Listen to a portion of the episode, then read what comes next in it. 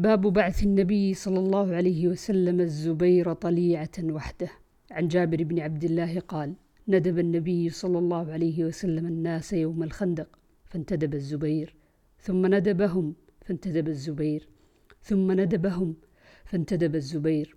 فقال لكل نبي حواري وحواري الزبير. باب قول الله تعالى لا تدخلوا بيوت النبي إلا أن يؤذن لكم. فإذا أذن له واحد جاز. عن أبي موسى أن النبي صلى الله عليه وسلم دخل حائطا وأمرني بحفظ الباب فجاء رجل يستأذن فقال أذن له وبشره بالجنة. فإذا أبو بكر ثم جاء عمر فقال أذن له وبشره بالجنة. ثم جاء عثمان فقال أذن له وبشره بالجنة. عن عمر رضي الله عنهم عن عمر رضي الله عنهما.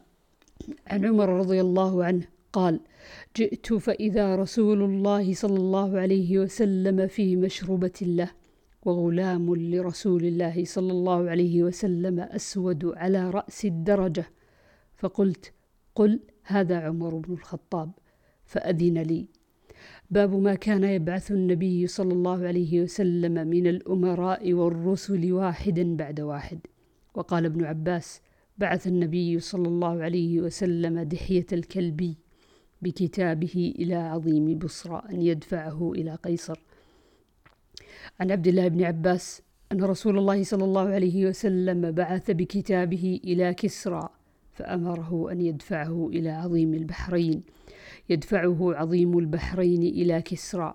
فلما قرأه كسرى مزقه. فحسبت أن ابن المسيب قال. فدعا عليهم رسول الله صلى الله عليه وسلم أن يمزقوا كل ممزق. عن سلمة بن الأكوع. أن رسول الله صلى الله عليه وسلم قال لرجل من أسلم.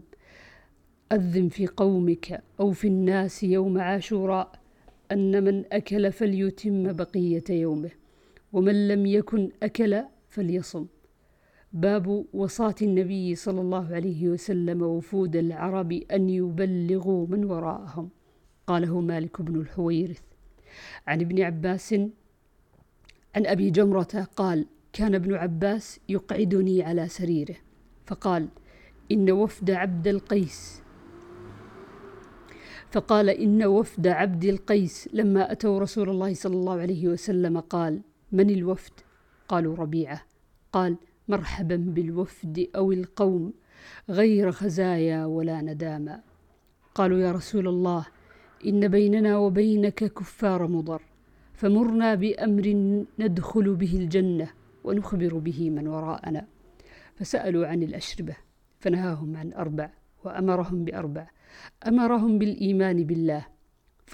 قال هل تدرون ما الإيمان بالله؟ قالوا الله ورسوله أعلم. قال شهادة أن لا إله إلا الله وحده لا شريك له وأن محمد رسول الله وإقام الصلاة وإيتاء الزكاة وأظن فيه صيام رمضان.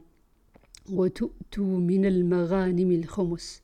ونهاهم عن الدباء والحنتم والمزفة والنقير. وربما قال المقير قال احفظوهن وأبلغوهن من وراءكم. باب خبر المرأة الواحدة عن توبة العنبري. قال قال لي الشعبي أرأيت حديث الحسن عن النبي صلى الله عليه وسلم؟ وقعدت ابن عمر قريبا من سنتين أو سنة ونصف فلم أسمعه يحدث عن النبي صلى الله عليه وسلم غير هذا. قال كان ناس من أصحاب النبي صلى الله عليه وسلم فيهم سعد فذهبوا يأكلون من لحم. فنادتهم, فنادتهم امرأة من بعض أزواج النبي صلى الله عليه وسلم إنه لحم ضب فأمسكوا. فقال رسول الله صلى الله عليه وسلم كلوا واطعموا فإنه حلال. أو قال لا بأس به. شك فيه ولكنه ليس من طعامي.